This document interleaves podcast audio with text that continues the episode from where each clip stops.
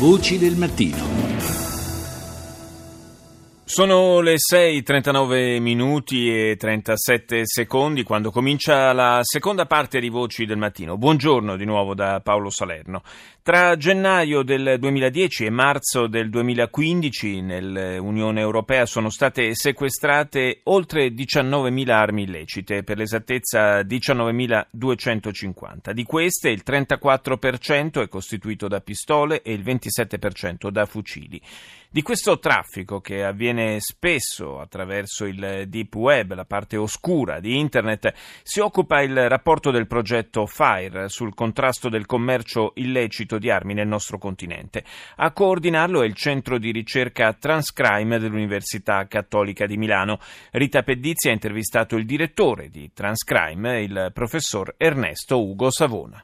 Il problema centrale è che le armi da fuoco, come mercato illegale, hanno un difetto o un pregio, dipende dai punti di vista, quello che durano 70 anni come media. Qualsiasi sostanza illegale, dalle droghe a altro, viene consumata. Le armi invece passano da una mano all'altra, di criminali e altre cose, e quindi durano. E questo è il grave problema che ci sono con le armi da fuoco. E quindi la ricerca comincia a guardare i diversi mercati illegali, la provenienza dall'est e soprattutto poi alla fine affronta anche un altro problema, quello che noi chiamiamo il dark web, cioè il web nero, dove le transazioni illegali prolificano e dove le persone possono comprare e vendere armi da fuoco senza essere rintracciate. Questo è il punto più delicato e vulnerabile del mercato, è sicuramente quello che fa più concorrenza al mercato legale, perché se una persona può comprare un'arma da fuoco semplicemente su una transazione internet, lei capisce perfettamente che c'è una certa facilità nell'ottenerle e nel venderle, e questo è sicuramente fuori da ogni controllo. Di che tipo di armi stiamo parlando? Stiamo parlando di armi piccole,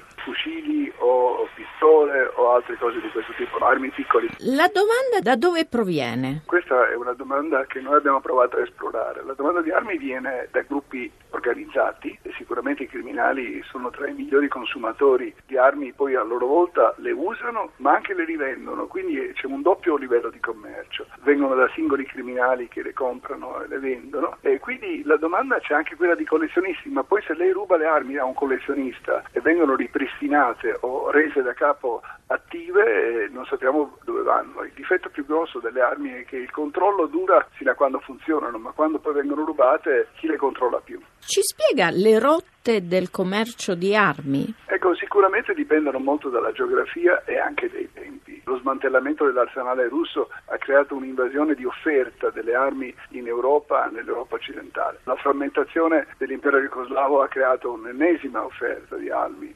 sicuramente vicino dall'est. Oggi l'est è un bacino ancora sicuramente prolifico in termini di armi da fuoco, però anche altre cose vengono. Tenga conto che i produttori sono di diverso tipo, anche l'America Latina, Centro Europa, eccetera, e sono produttori legali. A volte questi produttori legali in parallelo sviluppano attività illegali, questo è il problema, per furti anche di grandi dimensioni. I protagonisti principali del mercato sono i gruppi criminali? Direi che sono gli utenti e i commercianti, ma poi ci sono gli intermediari. Gli intermediari sono coloro che lucrano su chi compra e su chi offre, sono i brokers o altre persone, sono quegli intermediari che permettono di acquistare delle armi in modo legittimo da un'impresa che le fabbrica e farle arrivare in un paese che non potrebbe riceverle per l'embargo che le Nazioni Unite o altri organismi hanno decretato. Quindi facciamo l'esempio, se un broker un po' corrotto compra le armi da un'azienda italiana, questa azienda le spedisce a un paese ufficialmente come Land User Certificate, ma poi quelle armi arrivano in un paese che non potrebbe riceverle. E questa è una cosa che succede molto spesso, anche con tutte le autorizzazioni del Ministero, ma purtroppo quando arrivano a destinazione, la destinazione non è quella dove dovrebbero arrivare.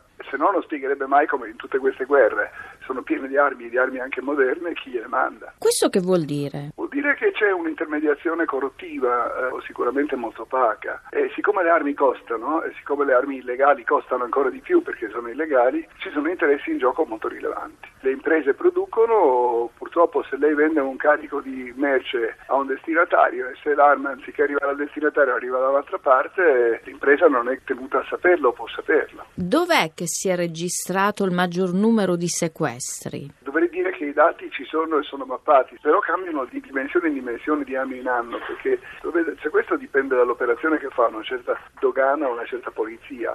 Attribuire che il sequestro sia un indicatore dell'ammontare di armi illegali è profondamente sbagliato. Dipende dall'attività delle dogane, dall'attività della polizia, e quindi io sarei molto cauto, anche se le cartine sicuramente danno un'idea dei sequestri. Tra questa e la realtà del commercio illegale, in assenza di dati migliori, si può dire sicuramente che dall'est queste arrivano, ma nei porti anche di Trieste, Gioia Tauro, eccetera, arriva di tutto, e anche Napoli. Il problema è questo, che i sequestri corrispondono sì e no al 10% della realtà, e il dato non è rilevabile al momento attuale sino a quando i produttori e le polizie e le investigazioni non forniranno dati migliori. La ricerca per questo ha un valore esplorativo, mette il dito su alcuni problemi, ma da qui a parlare di una rappresentazione della realtà molto trasparente ne corre parecchio.